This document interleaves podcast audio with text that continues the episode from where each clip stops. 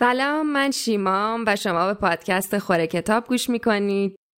این هشتمین قسمت از مجموعه کتاب داغه که داریم به صورت هفتگی کتاب صوتی بیاند اوردر یا فراتر از نظم نوشته جردن پیترسون رو ترجمه و منتشر می‌کنیم. تو این قسمت قبل از اینکه وارد کتاب بشیم می‌خوام چند دقیقه راجع به خود جردن پیترسون صحبت کنم. جردن پیترسون روانشناس کانادایی استاد دانشگاه های هاروارد آمریکا و تورنتو کانادا بوده و به خاطر ویدیوهای یوتیوبش از سال 2016 به بعد معروف شده و الان که این پادکست رو تو تیر ماه 1400 ضبط می‌کنیم ویدیوهاش 245 میلیون بازدید داشته. پیترسون تا حالا سه تا کتاب نوشته که اولیش طرحواره های معنا یا Maps of Meaning تو سال 1999 بعد از 13 سال نوشتن منتشرش کرد.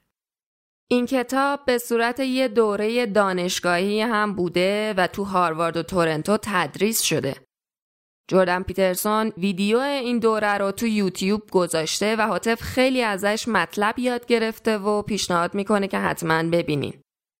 کتاب دومش که اخیرا نوشته شده به اسم دوازده قانون برای زندگی یا 12 Rules for Life در حقیقت نیمه دیگه همین کتاب فراتر از نظمی هست که دارین گوش می‌کنین. پیترسون معتقده که زندگی نیازمند به یک تعادل بین نظم و بینظمی و مفاهیم دوگانه مشابهی از این قبیله. مثل زنانگی و مردانگی، مثل ساختار و انعطاف. تو کتاب اول تلاش کرد بگه که اگه جهان بینی و رفتار ما پر از آشوب و هرج و مرج بشه چه اتفاقی میافته و چرا ما نیاز به قانون و نظم تو زندگیامون داریم. تو کتاب دوم یعنی کتاب فراتر از نظم پیترسون دوازده تا قانون دیگه میگه تا حالا از این بود به قضیه نگاه کنه که اگه تو دنیایی که زندگی می‌کنیم نظم و ساختار همه چیز رو متوقف کرده باشه چی؟ اگه خلاقیت نتونه بروز پیدا کنه چی؟ اگه پتانسیل انسان ها نتونه شکوفا بشه اون وقت می‌خوایم چی کار کنیم؟ حقیقتا من فکر می‌کنم ما مردم ایران نیاز داریم این فصل رو با دقت بیشتری گوش کنیم. چون اگه بخوایم همچنان با تفکرات و جهان گذشته به رفتار خودمون ادامه بدیم آیا این امکان وجود داره که تو آینده نتیجه متفاوتی به وجود بیاد؟ بریم سراغ فصل ششم کتاب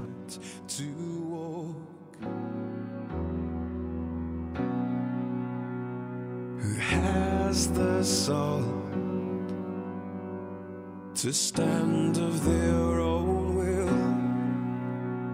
with no consequence at all. Fear of a unique identity.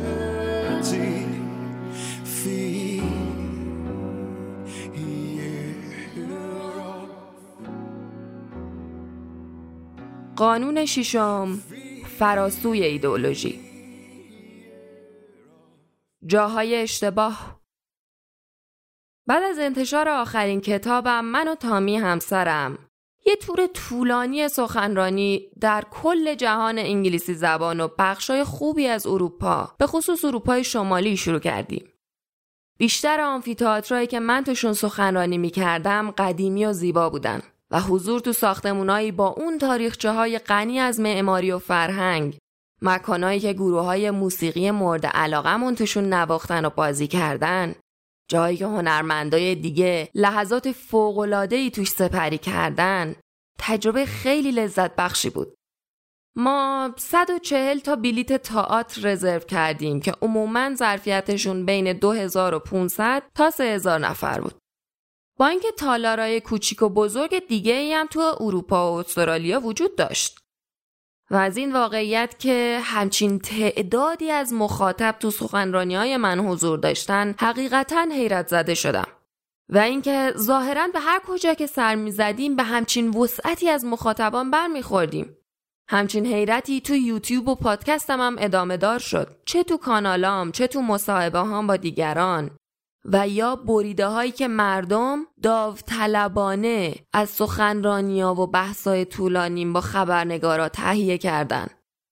تمام این صداها و ویدیوها صدها میلیون بار شنیده و دیده شدن و در نهایت هم کتاب قبلی که تا زمان انتشار این کتاب بیشتر از چهار میلیون نسخه به زبان انگلیسی فروخته و قراره به پنجاه زبان دیگه هم ترجمه شه و به نظر می‌رسه که این مسائل همچنان ادامه داشته باشه.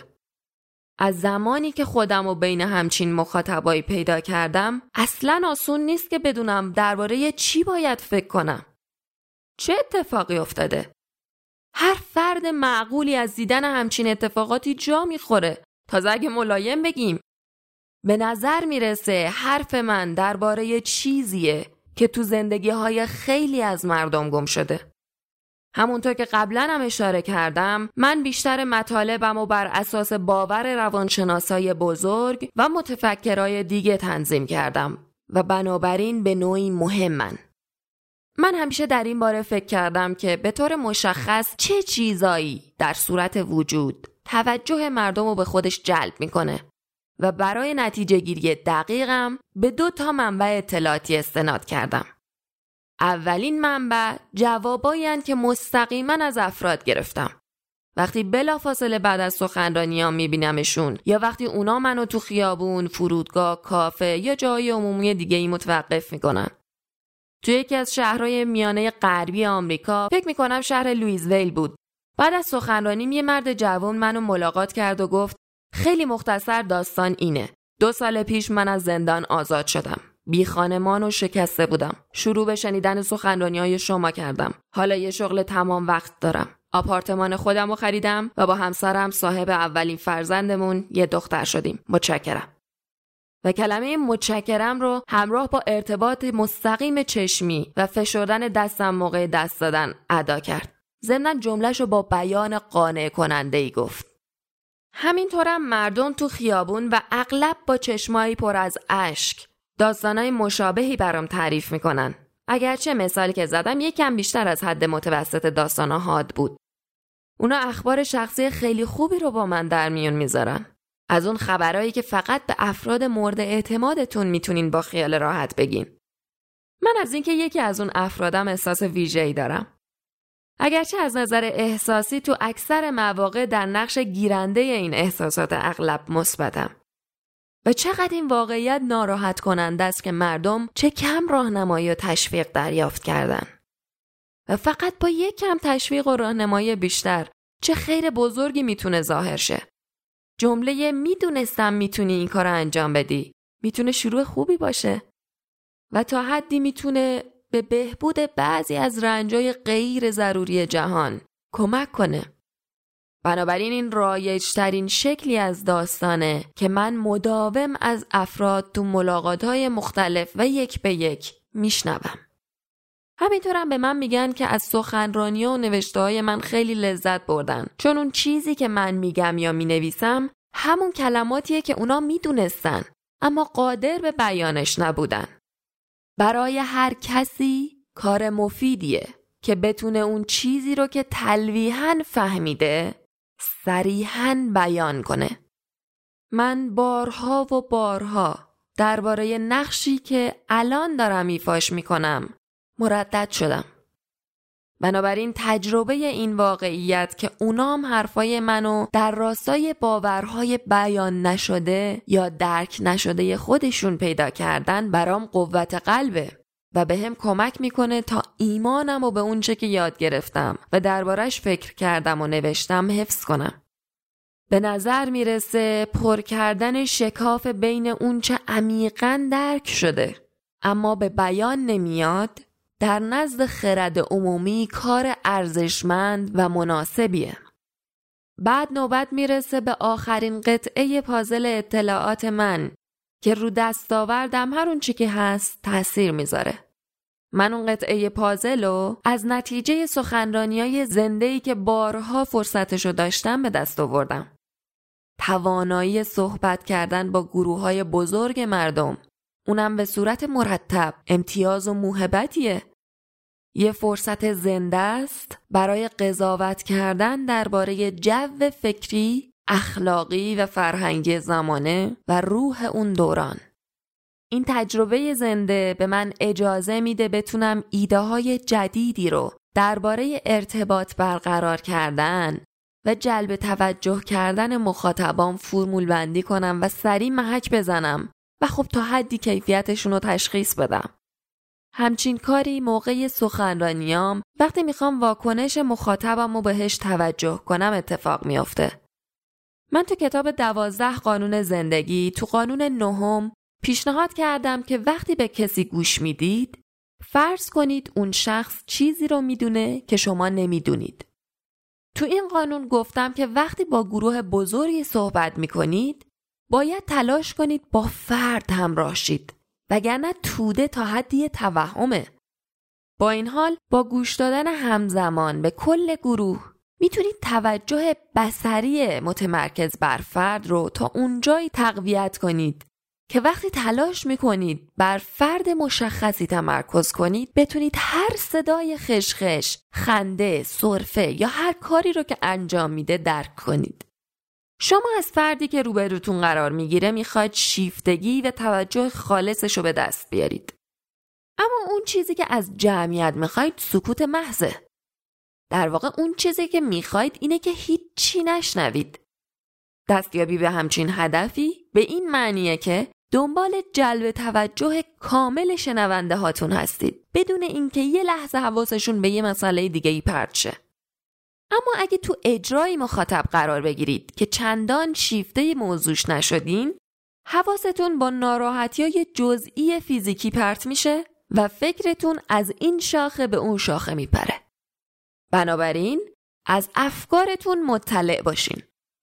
قراره در این مورد فکر کنید که فردا لازمه چه کاری انجام بدید یا قراره با کسی که بغلتون نشسته چیزی پچ پچ کنید و قرار همه اینا به نارضایتی مخاطب کمک کنه.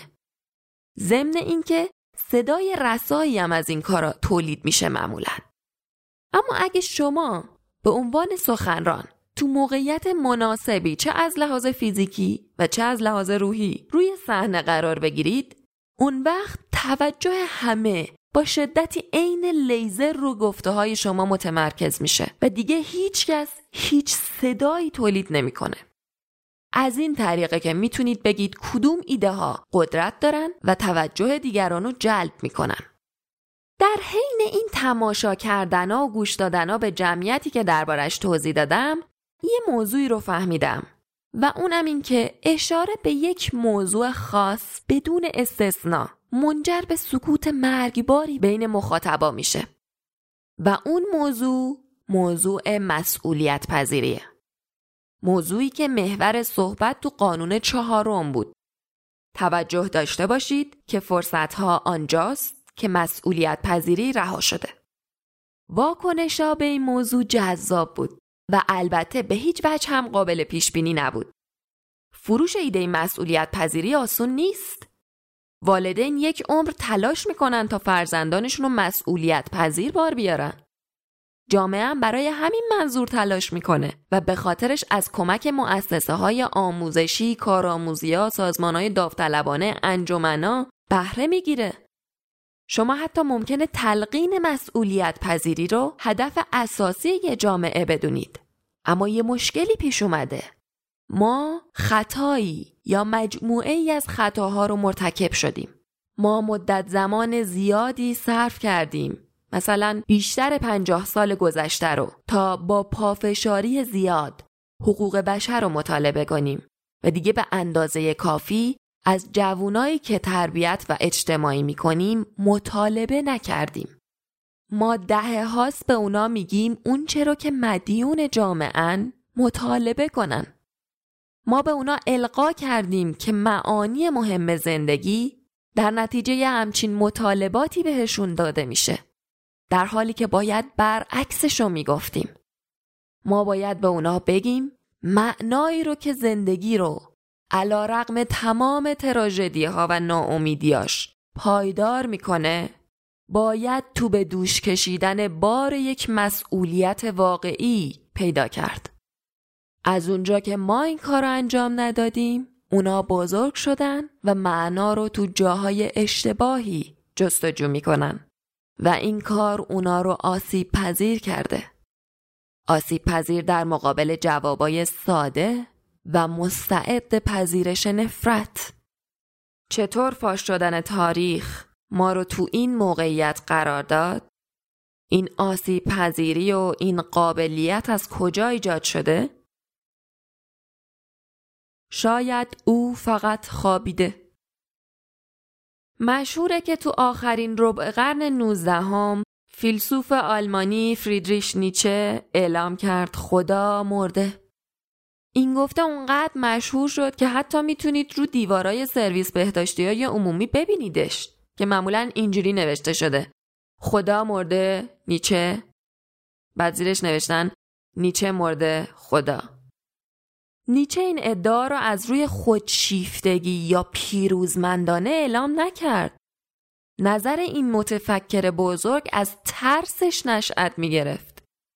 ترسش مبنی بر این که تمام ارزش های یهودی مسیحی که تشکیل دهنده تمدن غربه مشروط شده به نقد منطقی و مهمترین اصل و اساسش یعنی وجود اون موجودیت متعال و قدرتمند به طور جدی به چالش کشیده شده.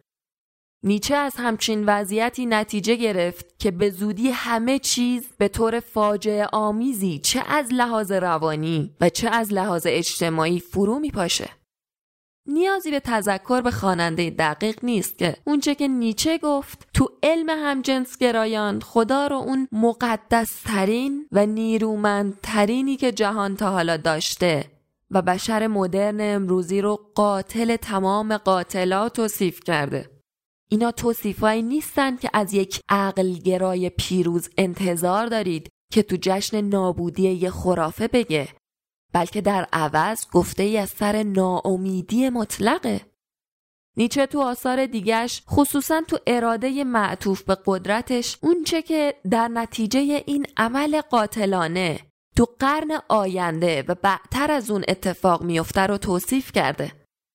همینطور هم پیشگویی کرد و کلمه پیشگویی کلمه درستیه کاریه که کرد. پیشگویی کرد که دو پیامد عمده به وقوع می پیونده. زدیت های آشکار اگرچه که هر قطب به طور علی و جدایی ناپذیر به قطب مخالف خودش پیوند خورده و هر دو قطب این زدیت با مرگ آین سنتی، مرگ داستان و مرگ باور همراهن. نیچه باور پیدا کرد که هدف زندگی بشر خارج از اون ساختار هدفمند تفکر توحیدی و جهان معناداری که اون تفکر تعیین می کرد نامشخص شده و ما ظهور ویرانگر پوچگرایی وجودی رو تجربه خواهیم کرد. همون پوچگرایی وجودی یا اگزیستانسیال نیچه به این نکته اشاره کرد که مردم در عوض همچین باورایی برای تعیین هویت رو میارن به ایدئولوژی های تمامیت خواه و متحجر. جایگزین شدن ایده های بشر به جای ایده های آن پدر متعال. آفریننده همه آفریده ها تردیدی که انسان رو تضعیف می‌کنه و یقینی که خورد میشه همون پیشگویی نیچه است از خیزش دو رخداد عمده بعد از مرگ خدا فئودور داستایفسکی رمان نویس بینظیر روسی تو شاهکارش به اسم جن زدگان یا تسخیر شدگان مسئله مشابه مسئله نیچه رو مطرح کرد.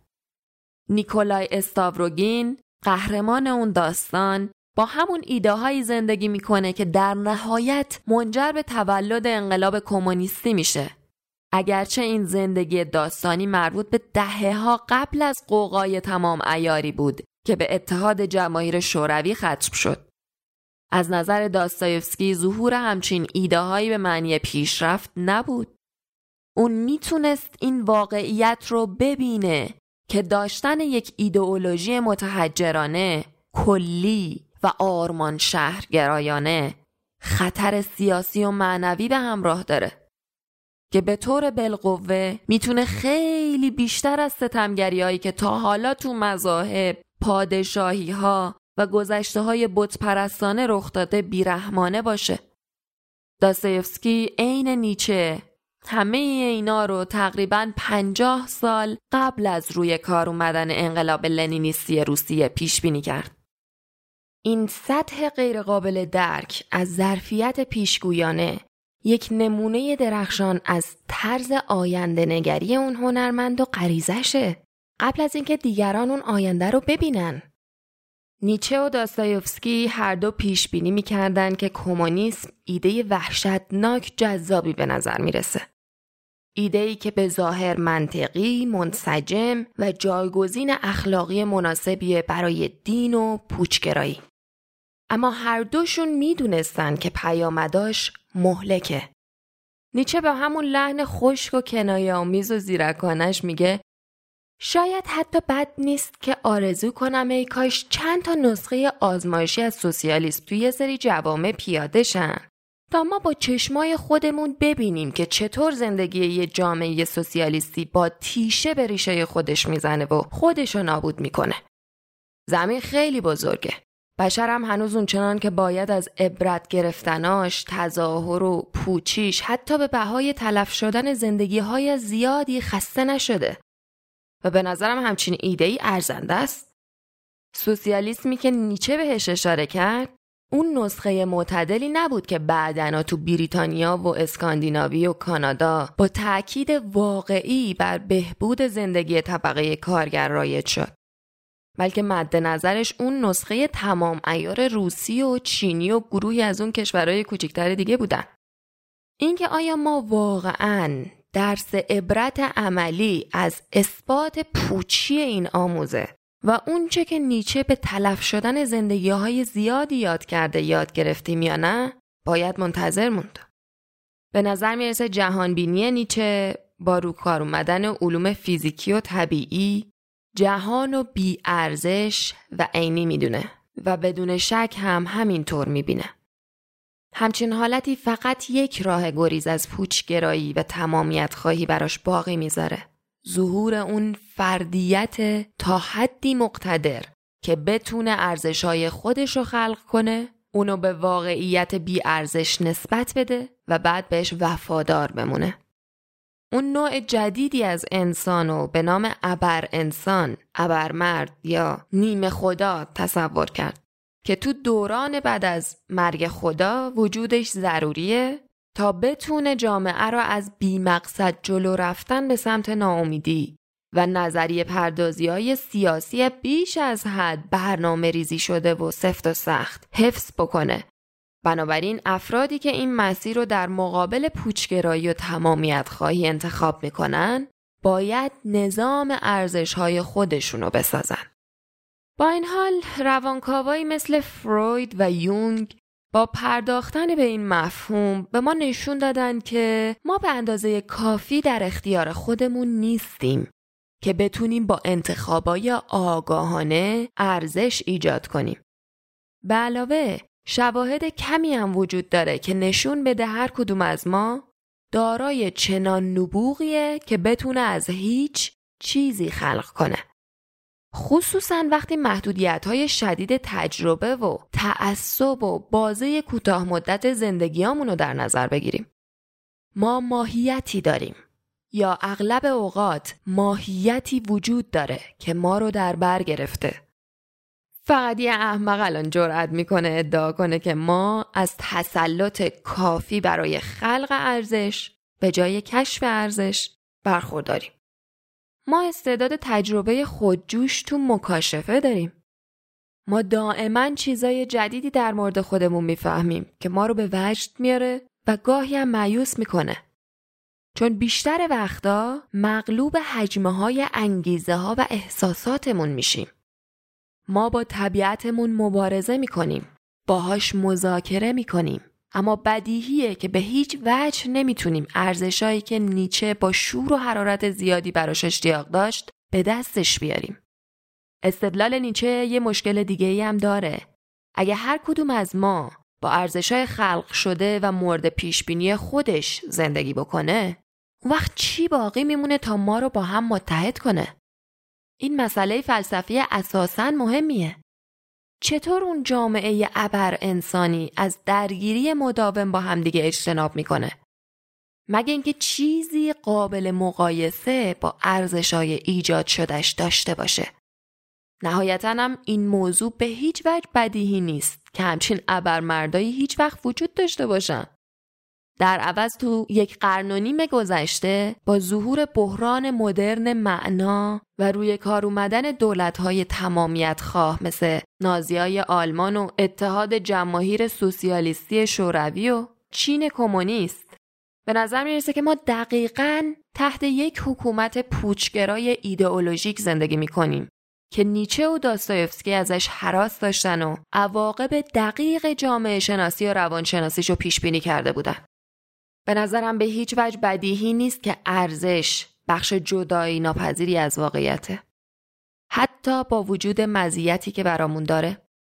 اون اصل اساسی علمی که اصر روشنگری به ما واگذار کرد اینکه واقعیت منحصرا یک پدیده بیرونی و عینیه یه چالش مهلک برای واقعیت مثل تجربه های دینیه.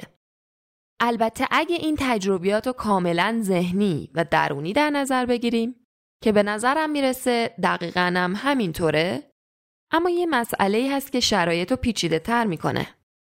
به نظر می‌رسه تجربه های دینی چیزی بین عینیت و ذهنیتن.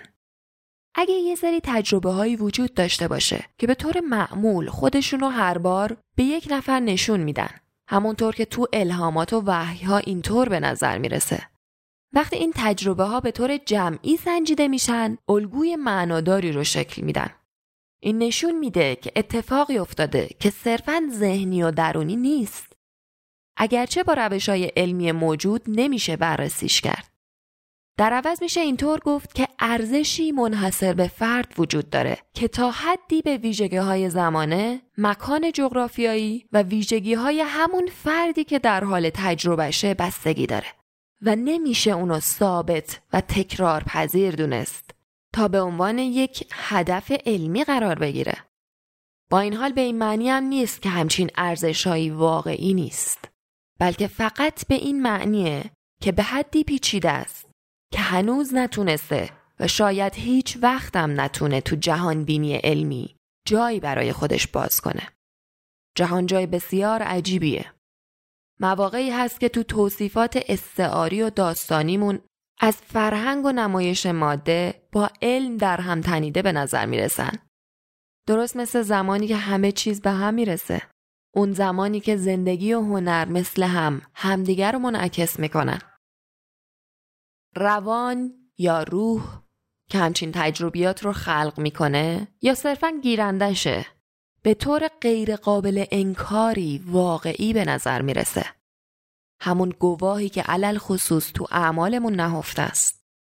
ما اساساً واقعیت و شامل موجودیت هر فرد به اضافه تجربه های خداگاهمون در نظر می‌گیریم. و ما همین استنباط رو در مورد دیگران یا چیزای دیگه هم می‌کنیم. اصلا غیر منطقی نیست که بگم همچین موجودیتی و همچین تجربه هایی یه ساختار بیولوژیکی و روانشناختی عمیق تو بدنمون داره. قطعا کسایی که گرایش روان درمانی دارن عین خیلی های دیگه که تو زمینه عصب شناسی رفتار مطالعه می‌کنن همچین فرضی دارن. این ساختار که مورد توافق دانشمنداست و به همون اندازه مورد توافق عموم مردمه به نظر می‌رسه که به عنوان یه بخش اساسی از عملکردش تجربه های مذهبی منعکس می‌کنه. و این عملکرد مذهبی به اندازه کافی بین مردم وجه اشتراک داشته تا اساساً بدونیم که منظور از تجربه مذهبی چیه. علل خصوص اگه تو دوره های از زندگیمون خودمون تعمش چشیده باشیم. اما همچین چیزی تلویحا چه معنی داره؟ شاید اون معنی واقعی زندگی برای کشف شدن در دسترسه. البته اگه اساساً قابل کشف باشه. بنابراین ممکنه معنیش این باشه که معنای واقعی زندگی رو نباید تو اونچه که عینی و بیرونیه جستجو کرد بلکه باید اونو در اونچه ذهنی اما همچنان عمومیه پیدا کرد. مثلا وجود وجدان شواهدی در این باره نشون میده. همینطورم یه گواه دیگه اینکه واقعیت تجربه های مذهبی رو میشه با دقت به کمک روش های شیمیایی و به روش های دیگه مثل رقص، مناجات، روزه و مراقبه ایجادشون کرد. به علاوه این واقعیت که باورای مذهبی می‌تونن تعداد زیادی از مردم رو زیر یه چتر اخلاقی واحد متحد کنن. اگرچه همچین عقایدی می‌تونه باعث جدا شدن بعضی از فرقه هام بشه. همینطور تجربه های مذهبی بیانگر یک فراخان عمومی از درونه و با توجه به این اطمینان تقریبا قطعی که اون ظرفیت ارزیابی یه عملکرد باستانی تکامل یافته است و توسط همون واقعیتی که ما سعی در تعریف و درک اون داریم انتخاب شده چرا ما به این راحتی و با توجه به فراگیریش و ضرورتش تصور می‌کنیم که هیچی در این باره واقعی نیست؟ ما عواقب جایگزین های تمامیت خواه رو دیدیم که توش قراره یه جمعی بار مسئولیت زندگی همه رو به دوش بکشن اونا مسیر مناسب رو ترسیم کنن و این جهان وحشتناک رو به اون آرمان شهر موعود تغییر بدن کمونیستا اون جهانبینی رو تعریف کردند که هم برای افراد منصف و هم برای افراد حسود و بیرحم خیلی جذاب بود. شایدم حتی کمونیستا راه حل موندگاری واسه معزل توزیع نابرابر ثروت که مشخصه اصر انقلاب صنعتی بود داشتن. اما فقط و فقط این ادعا وقتی درسته که فرض رو بر این بذاریم که تمام اون افراد مظلوم آدمای خوب و تمام پلیدیا از جانب اون اربابان برجوهاشون بوده. برای کمونیستا متاسفم که بخش قابل توجهی از مظلومان ناتوان، بیوجدان، بی استعداد، شهوتران، شیفته قدرت، خشن، کینتوز و حسود بودند. در حالی که بخش قابل توجهی از اون ظالمان تحصیل کرده، توانمند، خلاق، باهوش، صادق و دقدقمند بودن.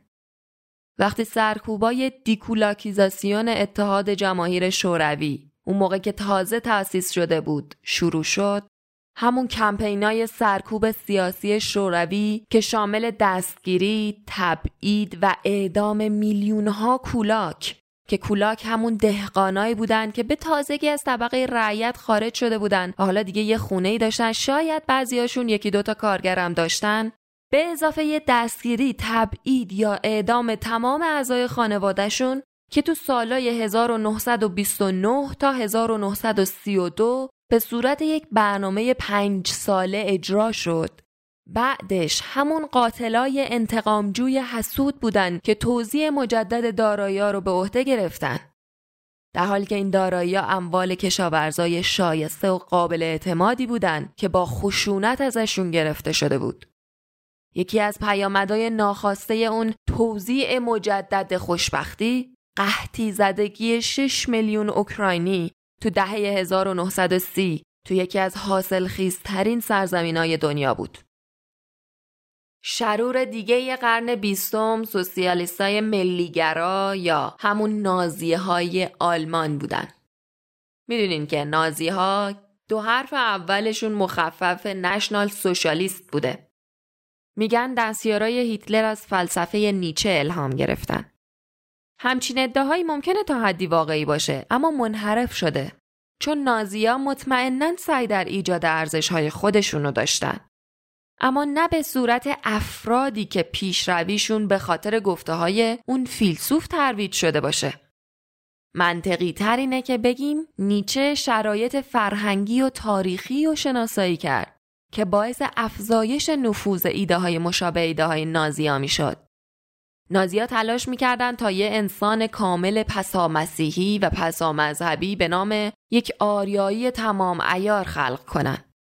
و مطمئنا اون انسان کامل به گونه ای که تو هماهنگی با احکام یهودیت و مسیحیت باشه فرمول بندی نشده بود.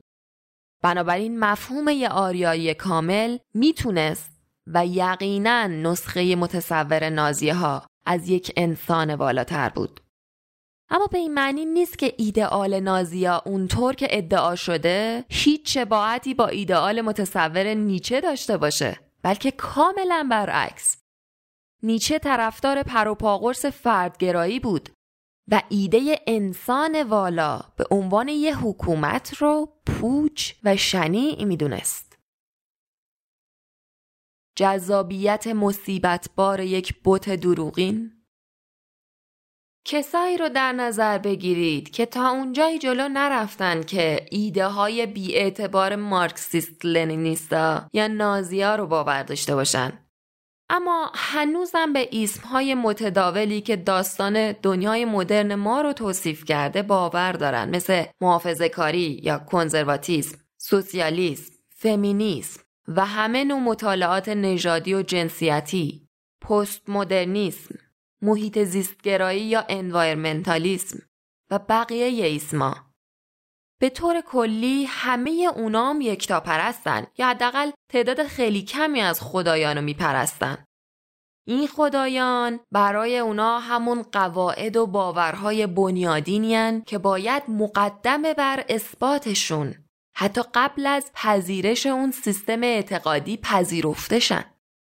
و بعد از اینکه مورد قبول قرار گرفتن و در جهان به کار گرفته شدن این توهم شایع میشه که دانش تولید شده فرایندی که منجر به ایجاد یه نظام ایسم میشه چیزی که بهش میگه ایسم سیستم تو مراحل اولیش خیلی ساده است اما برای تقلید یا جایگزین کردنش به جای نظریه پردازی واقعی به حد کفایت عجیب و غیر عادیه. یه آرمان پرداز یا یه ایدئولوگ چند تا مفهوم انتظایی رو تو قالب نمونه های کلی و با دقت پایین و تفکیک نشده از جهان انتخاب می‌کنه که تو تمام حرفاش مثالای از این قبیل زیادن. اقتصاد، ملت، محیط زیست، مرد سالاری، مردم، ثروتمندان، فقرا، مظلومان، ستمگران، استفاده از اصطلاحات تک کلمه ای به طور ضمنی اون چیزی رو که در واقعیت پدیده های فوق پیچیده و متنوعن بیش از حد ساده می‌کنه. این پیچیدگی پنهان شده بخشی از دلیلیه که همچین اصطلاحاتی بار عاطفی زیادی دارن به جاش. به عنوان مثال دلایل زیادی هست که چرا مردم فقیرن. کمبود پول یه علت آشکاره اما این وضوح فرضی در واقع یه بخشی از مشکل ایدئولوژیه. فقدان تحصیلات، خانواده های در هم شکسته، محله های آلوده به جرم، اعتیاد به الکل، سوء مصرف مواد مخدر، جرم و جنایت و فساد و بهره برداری های سیاسی و اقتصادی که به همراه میارن. بیماری های روانی، فقدان برنامه‌ای برای زندگی، یا ناتوانی تو پی بردن به اهمیت و ضرورت داشتن همچین برنامه ای. وظیفه شناسی پایین موقعیت جغرافیایی ناجور تغییر تو چشمانداز اقتصادی و به خاطر همینم از بین رفتن تمام زمینه های کاری. تمایل قابل توجه ثروتمندا برای همچنان ثروت اندوختن و محرومان برای همچنان فقیرتر شدن. تمایل کم آدما به خلاقیت و به کارآفرینی و فقدان رقبت همه اینا چند مورد از مشکلات متعددیه که منجر به فقر میشن. و راه حل هر کدومشون با فرض اینکه راه حلی وجود داشته باشه. به هیچ وجه با راه حل اون یکی یکسان نیست. هر اتفاقی لزوما یک دلیل هم نداره تازه به فرض اینکه علتی برای پیدا کردن وجود داشته باشه. تمام این مشکلات نیازمند تجزیه و تحلیل دقیق و با جزئیاته. بعد ارائه چند تا راهکار بالقوه و بعد ارزیابی دقیق راهکارها و مطمئن شدن از تأثیر مطلوبشون بر مشکل خودتون می‌دونید که حل کردن هر مشکل جدی اجتماعی تا این حد علمی اکثرا غیر معموله. اینکه راهکارهای ارائه شده حتی به روش علمی بتونن خروجی مورد نظر ایجاد کنن هم اتفاق نادریه. سخت بودن ارزیابی مشکلات با جزئیات کافی برای اینکه بفهمیم علت ایجادشون چیه و به دنبالش سختی پیدا کردن و آزمایش کردن راه حلاش به حد کفایت حتی شجاعترین افراد رو از مقابله با یه بلای بزرگ بشری حفظ می‌کنه. از اونجا که یه ایدئولوگ می‌تونه بدون هیچ تلاش واقعی لازمی خودشو طرف اخلاقی درست معادله قرار بده تقلیل مسئله به یک علت ساده و نسبت دادنش به یه تبهکار مشخص که ممکن از نظر اخلاقی متضاد اون ایدئولوگ باشه خیلی آسونتره و تازه فورا هم رضایت ایجاد می‌کنه.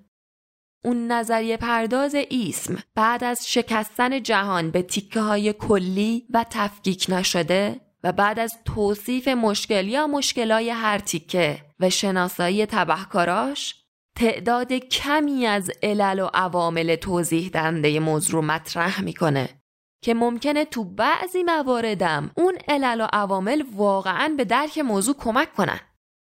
اما اون بعدا تعداد ناچیزی از علل اولیه رو مسلم در نظر می‌گیره و بقیه دلایل رو که به همون اندازه یا بیشتر مهمن نادیده می‌گیره.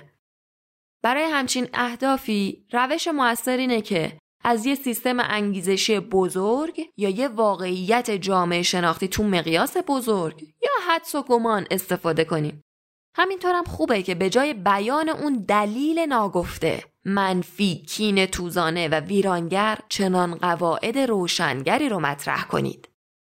و بعد بحث درباره علل اصلی رو برای خودتون و پیروانتون تابو کنید بدون اینکه درباره فهوای انتقادات اصلا حرفی بزنید. بعد اون نظریه پرداز دروغین یه نظریه پساواقعه به هم میبافه. درباره اینکه چطور هر پدیده ای رو هر اندازه پیچیده میشه پیامد ثانویه سیستم جدید و کامل در نظر گرفت. در نهایت یه مکتب فکری برای ترویج این الگوریتم تقلیل واقعیت به وجود میاد. و تمام کسایی که از این الگوریتم پیروی نمی‌کنن یا اونو نقد می‌کنن تلویحا یا صریحا تهدیدآمیز و بدجنس تلقی میشن. اون وقت روشن فکرای نالایق و فاسد از همچین فعالیت ها و بازی کامیاب میشن و رشد می‌کنن. اولین بازیکنای بازی مشخص مثل این معمولا درخشان ترین بازیکنان. اونا درباره قاعده علی انتخاباشون داستانی به هم میبافن و نشون میدن که چطور فرزن اون نیروی انگیزشی اولیه عمیقا با هر حوزه خاصی از فعالیت آدم رابطه معناداری داره. حتی گاهی اوقات همچین کاری مفیده چون این فعالیت ممکنه انگیزه ای رو که تا حالا بحث دربارش ممنوع بوده یا تأثیر بیشتر از قبلش بر رفتار و ادراک بشر مشخص شده رو روشن کنه. به عنوان مثال این همون اتفاقیه که درباره موضوع جنسیت برای فروید افتاد. پیروان این روشنفکران دروغین ناامید از ملحق شدن به یه سلسله مراتب بالقوه جدید چون قبلی به دست ساکنین فعلیش به هم ریخته شیفته این داستانا میشن. تو این بین کم کم پیروانشون که به هوشمندی افرادی که ازشون تبعیت می‌کنن نیستن ارتباط معنادار داشتن رو با تأثیر گذاشتن و بعد با سبب شدن جایگزین می‌کنن. بنیانگذارای اولیه هم که با پیدا شدن پیروان جدید خوشحال میشن داستانشون رو تو همون جهت کوچولو کوچولو تغییر میدن. یا شایدم با همچین انحرافایی مخالفت کنن اما اصلا مهم نیست این مکتب قبلا آغاز شده این نوع نظریه پردازی ها مخصوصا واسه افراد باهوش اما تنبل جذابه. بدبینی و تکبرم بهش دامن می‌زنه. بعد به طرفدارای جدید آموزش داده میشه که تسلط بر این بازی به منزله آموزشه و تو این آموزش انتقاد از نظریه های جایگزین دیگه روش های مختلف حتی تصور خود واقعیت هم بهشون یاد داده میشه. اگه یه کلمه غیر قابل درکم به این نظریه همراه شه که دیگه بهتر. اون وقت زمان ارزشمندی برای منتقدای بالقوه طول می‌کشه تا بتونن اصولا این استدلال ها رو رمزگشایی کنن و بفهمن اینا چی میگن. جایی که همچین آموزشی داده میشه همچین فعالیتی کاملا مجازه یه پیام توته آمیز نفوذ می‌کنه که به سرعت هم شایع میشه. این نظریه رو نقد نکنید و ازش جدا نشید. بدنام نشید. حتی نمره کم یا نقد ضعیف نگیرید. و اگه در عمل نتونستید از پسش بر بیاید ترس شما رو مثل خیلی از دانشجوها، اساتید، کارمندا و کارفرماها تحت کنترل می‌گیره. همونطور که گفتیم فروید تلاش کرد تا انگیزه رو به جنسیت و بعدش به شهوت کاهش بده. همین کار می‌تونه توسط هر کسی که به حد کفایت از تحصیلات، هوش و مهارت کلامی سلیس بهره برده باشه کاملا موثر انجام شه. علتش اینه که جنسیت مثل هر کلمه چند وجهی دیگه ای می‌تونه توسط کسایی که ازش برای اهداف کلی استفاده می‌کنن در حد لزوم بسته تر یا آزادانه تر تعریف شه. جنسیت فارغ از اینکه چطور تعریف شه یه پدیده بیولوژیکی خیلی مهمه. نشونه ای از پیچیدگی خود زندگی و بنابراین تأثیرش ممکنه به طور واقعی تو هر زمینه مهمی شناسایی ولی بعدش بزرگ نماییشه. در حالی که بقیه عوامل مهم و قابل توجه از ارزش ساقط میشن. به این شیوه است که میشه تنها قاعده بیان شده رو همچنان در راستای بقیه مطالباتی که روز به روز زیادتر میشن تا بی نهایت ادامه داد. مارکس هم وقتی انسان رو اساساً از جنبه اقتصادی و طبقاتی معرفی کرد وقتی تاریخ و به مسابه کارزار همیشگی طبقه سرمایهدار و طبقه کارگر دونست در واقع همین کارو کرد. همه چیزو میشه از طریق اجرای یک الگوریتم مارکسیستی توضیح داد. مثلا ثروتمندا ثروتمند شدن چون از فقرا سوء استفاده می‌کنن. فقرا فقیرن چون مورد سوء استفاده ثروتمندا بودن. همه نابرابری های اقتصادی نامطلوب، غیر مولد و نتیجه بیعدالتی و فساد بنیادینه. البته تو مشاهدات مارکس هم مثل فروید ارزش های دیده میشه. طبقه عنصر مهمی تو سلسله مراتب اجتماعیه و در طول زمان هم تمایل داره تا حدی ثباتش رو حفظ کنه. رفاه اقتصادی یا فقدانش اما اهمیت اساسی داره و این واقعیت ناگوار توضیح پارتو یا همون قانون 80 20 که میگه 80 درصد ثروت دست 20 درصد آدم است و تمایل ثروتمندا به اندوختن ثروت بیشتر که به نظر می‌رسه تو هر سیستم اقتصادی اعمال میشه. یقینا اینا به این معنیه که ثروت در دست اقلیت مردم انباشته شده. اما افراد تشکیل دهنده این اقلیت فارغ از ثبات نسبی اون طبقه تغییر می‌کنن و این یه نکته اساسیه اما این واقعیت که همواره نسبت کوچیکی از جمعیت ثروتمندن به طرز ناراحت کننده ای واقعیتیه که تغییر ناپذیر به نظر می‌رسه. مارکسیسم سوای از فضایل فرزیش هر کجا که پیاده شد فاجعه به بار آورد. که انگیزه ای شد برای تلاشای بعدی طرفدارای الله امیدوارم پشیمون فعلیش تا جامعه نوعی بر همون ایده ها بپوشونن و چنان رو به جلو ادامه بدن که انگار هیچ چیز قابل توجهی تغییر نکرده. متفکرهایی که به شدت تحت تاثیر مارکس قرار گرفتن و همینطور هم تأثیر عظیمی روی مکاتب آموزشی و دانشگاهی امروزمون گذاشتن. مثل میشل فوکو و ژاک دریدا که تعریف سبک ساده شده مارکسیسمن فقط با این اختلاف که واژه قدرت رو جایگزین کلمه اقتصاد کردن. انگار که قدرت تنها انگیزه تمام فعالیت های بشره. تقلیل ایدئولوژیکی واقعیت به این شکل نشونه ای از خطرناکترین شبه روشن فکرانه. ایدئولوگ ها یا همون شبه روشنفکران همون معادل عقلگراهای بنیادگرای سرکش و متعصبن. حقانیت و ادعای اخلاقیشونم درباره مهندسی اجتماعی به همین اندازه عمیق و خطرناکه. حتی ممکنه بدتر هم باشه. ایدولوگ ها همون آرمانخواه ها رسما معتقدند که مظهر خود اقلانیتن. بنابراین سعی می‌کنن ادعاهاشون رو منطقی و متفکرانه توجیه کنن. حداقل بنیادگراها به یه باور هرچی هرچند خودسرانه ارادت دارن. اونا بسیار صادقترن. به علاوه بنیادگراها به خاطر باور به یک وجود متعالی با همدیگه متحد شدن. این یعنی خدا مرکز جهان اخلاقیشون طبق عقاید خودشون فراتر از قلم روی درک اوناست و تا ابد هم همینطور خواهد موند. یهودی های حزب راست، مسلمون های تندرو و مسیحی های فوق محافظه کار اگه اصرار بهشون کنید لابد اعتراف می‌کنن که خدا اساسا مبهمه. همچین امتیازی حداقل یه حدودی واسه ادعاهاشون درباره حقانیت و عدالت ایجاد می‌کنه. همونطور که حداقل یه بنیادگرای اصیل تابع چیزیه که نمی‌تونه ادعا کنه اونو کاملا درک می‌کنه. چه برسه به اینکه ادعای تسلط به اونو داشته باشه. اما از نظر یه ایدئولوگ هیچی خارج از محدوده درک یا تسلطش نیست.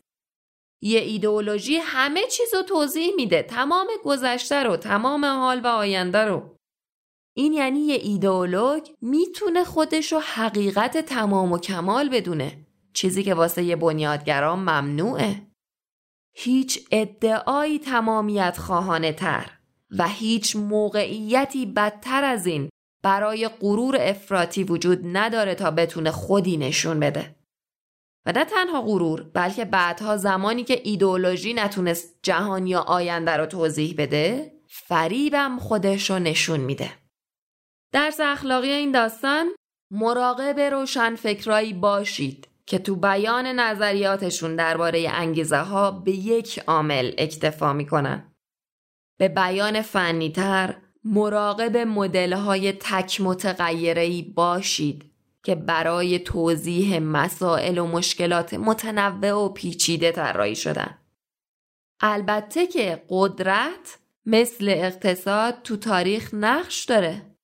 اما همینطور هم حسادت، عشق، گرسنگی، رابطه جنسی، مکاشفه، خشم، انزجار، غم، استراب، دین، دلسوزی، بیماری، تکنولوژی، نفرت و شانس هم نقش دارن.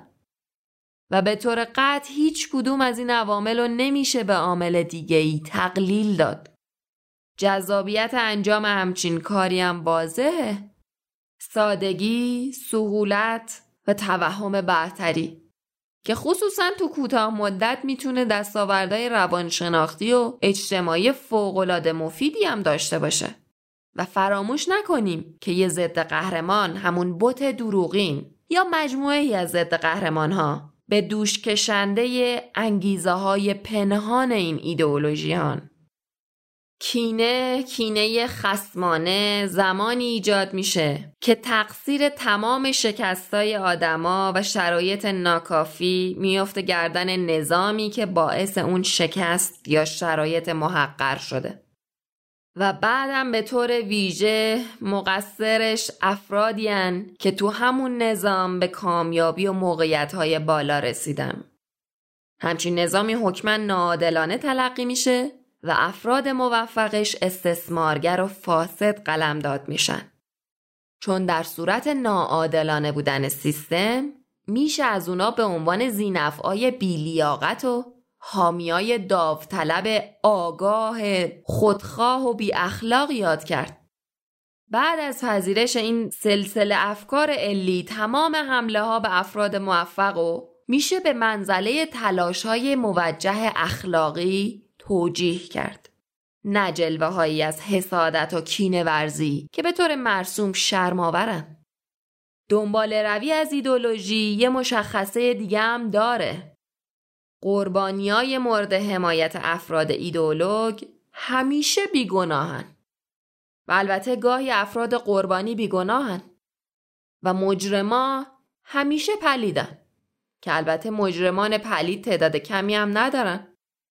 اما این واقعیت که قربانیا و مجرمای واقعی وجود دارن هیچ بهانه‌ای برای همچین اظهارات غیر دقیق و سطحی درباره قربانی و مجرم باقی نمی‌ذاره. به ویژه دیدگاهی که فرض بیگناهی متهم و به هیچ وجه در نظر نمی‌گیره. هیچ نوعی از گناه و نباید به صورت گناه گروهی در نظر گرفت. خصوصا از نوع چند نسلیش اما مزیتش اینه که ایدئولوگ می‌تونه با صرف هزینه عملا کمی خودشو انتقام گیرنده از ستمگران و همزمان مدافع مظلومان معرفی کنه. وقتی همچین جایزه ای وجود داره دیگه چه کسی نیاز داره بخواد به خودش زحمت بده حدود تشخیص و تمیز بین گناهکاری و بیگناهی فرد رو تعیین کنه. گام برداشتن در مسیر کینه و خشم سرکوب شده خطر رویارویی با تلخی های زیادی داره. این تلخی تا حد زیادی پیامد این باوره که دشمن خارج از من وجود داره و نه درون من. مثلا اگه ثروت مسئله مورد بحث باشه و ثروتمندا دلیل فقر و بقیه مشکلات جهان اون وقت ثروتمندا تبدیل میشن به دشمن که در معنای عمیق از پلیدی تو مفهوم روانشناسی و اجتماعیش غیر قابل تشخیص میشه. اگه مشکل از قدرت باشه اون وقت تمام افرادی که درجه ای از اقتدار دارن میشن یگان علت رنج جهان. اگه مشکل از مردانگی باشه اون وقت همه مردان و حتی مفهوم جنس نر رو باید مورد حمله قرار داد و بدنام کرد. همچین تقسیم بندی هایی تو جهان به پلیدی در بیرون و فرشته در درون. حقانیت خود نفرت رو توجیه می‌کنه. و وجود این نفرت هم توسط اخلاق همون سیستم ایدئولوژیک ضرورت پیدا می‌کنه. اما این یک دام هولناکه. بعد از اینکه اون منبع پلیدی مشخص شد وظیفه اون انسان درست کار حالا اینه که اون رو ریشه کن کنه. این دعوتیه به سوی پارانویا یا همون همه دشمن پنداری. جنون سوء زن شدید و هزیانگویی. و همینطورم دعوتیه به سوی شکنجه. جهانی که تو اون فقط شما و کسایی که شما فکر می‌کنید خوبن همون جهانیه که شما توش توسط دشمناتون محاصره شدید. همونا که کمر همت به نابودیتون بستن و باید باشون بجنگید. از نظر اخلاقی بسیار امتره که برای دیدن خطاهای جهان به خودتون نگاه کنید. حداقل تا اندازه ای که یک انسان صادق و فارغ از کوری عمدی می‌تونه ببینه. این احتمال وجود داره که نقصهای شما بارز و بسیارن. و هدف قرار دادن این نقص ها می‌تونه یک گامی باشه برای اون نجات دهنده ای که قصد بهتر کردن دنیا رو داره. به دوش کشیدن گناهان جهان یعنی مسئولیت این واقعیت رو به عهده بگیرید که هنوز چیزهایی تو زندگی خود شما و جاهای دیگه به درستی تنظیم نشده. این بخشی از همون راه مسیحه در عمیقترین مفاهیم. این بخشی از تقلید از اون قهرمانه. این موضوع بیشتر روانشناختی یا معنویه تا جامعه شناختی یا سیاسی. شخصیت های ساخته شده داستانای زرد رو ببینید. همه اونا به سادگی به افراد خوب و بد تقسیم میشن. اما در مقابلش نویسنده های پیچیده تر مرز خیر و شر رو درون شخصیت ها خلق می‌کنن تا حالا هر فرد بشه یک مثالی برای مبارزه ابدی بین تاریکی و نور. به جای اینکه خیر رو از طرف خودتون و حزب خودتون بدونید و دشمنی رو تعقیب کنید که تمایل دارید همه جا ببینید از نظر روانشناسی بسیار مناسبتر و از نظر اجتماعی بسیار کم خطرتره که تصور کنید اون دشمن شمایید. به این معنا که این ضعف ها و ناتوانی های شماست که در حال آسیب رسوندن به جهانه. مبارزه با مرد سالاری، کاهش ظلم، ترویج برابری، تغییر سرمایه داری، حفاظت از محیط زیست، حذف رقابت، کوچیک کردن دولت یا اداره هر سازمانی مثل یه بیزنس غیر ممکنن اینا. به سادگی به این دلیل که همچین مفاهیمی بیش از حد کلیان. درست مثل حرف یکی از بازیگرای کمدی مونتی پایتون که نکته طنزی درباره نحوه فلوت زدن یاد می‌داد می‌گفت یه سر فلوتو فوت می‌کنی بعد انگشتاتو رو سر دیگه روی سوراخ بالا پایین می‌بری درسته اما بلا استفاده است جزئیات ضروری به سادگی حذف شده به همین ترتیب نظام ها و فرایندهای پیچیده و تو مقیاس بزرگی که به روش حتی امکان واقعی بتونه تحول واحد و جامع اونو امکان پذیر کنه وجود نداره. ایده وجود داشتنشون رو به راحتی میشه تو ثمره مکاتب فکری قرن بیستم دید. اعتقادات این مکاتب همزمان خام و خودخواهانه است و در نتیجه فعالیتی که اونا ترویج می‌کنن به پرورش افراد کینتوز و تنبل ختم میشه نه به دستاوردهای واقعی. تنها قواعد این تسخیر شدگان ایدئولوژی خدایانشونن. همونایی که مبلغان کورکورانه خدمت رسانیشونو می‌کنن. به هر حال درست مثل خدا ایدئولوژی مرده زیاد روی های خونبار قرن بیستم اونو کشت. ما هم باید اونو رها کنیم و به مشکلاتی بپردازیم که کوچیکترن و دقیقتر تعریف شدن. ما باید اونا رو در مقیاسی ببینیم که بتونیم حلشون کنیم. نه با سرزنش دیگران بلکه با پرداختن به اونا به صورت شخصی و همینطورم با پذیرش مسئولیت نتیجهش. اندکی فروتن باشید. اتاق خوابتون رو مرتب کنید. مراقب خانوادتون باشید. وجدانتون رو دنبال کنید. زندگیتون رو سر و سامون بدید. کار مولد و جالبی پیدا کنید و بهش متعهد شید. وقتی تونستید تمام این کار رو انجام بدید اون وقت مشکل بزرگتری پیدا کنید و اگه جسارتش رو داشتید اونو حل کنید. اگه این کار رو هم از پسش بر اومدید به سمت پروژه های جاه طلبانه تری حرکت کنید و به عنوان آغازی ضروری برای این روند ایدئولوژی رو کنار بذارید.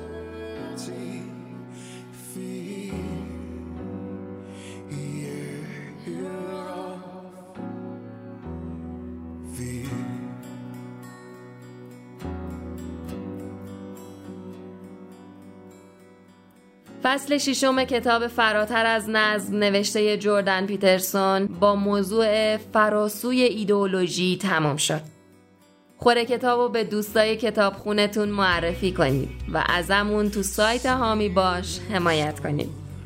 یه خبر خوب دیگه هم برای شنونده های پادکستمون داریم. اخیرا پریا به تیم خور کتاب اضافه شده.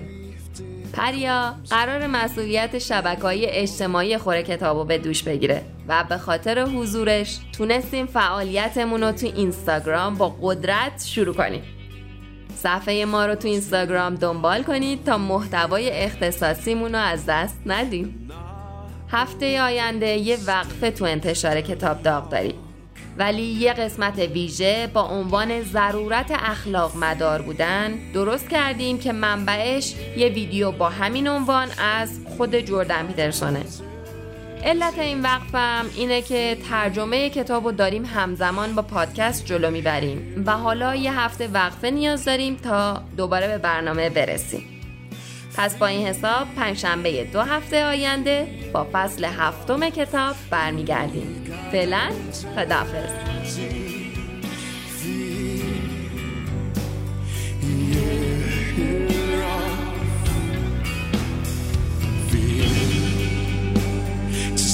alone is to be exposed.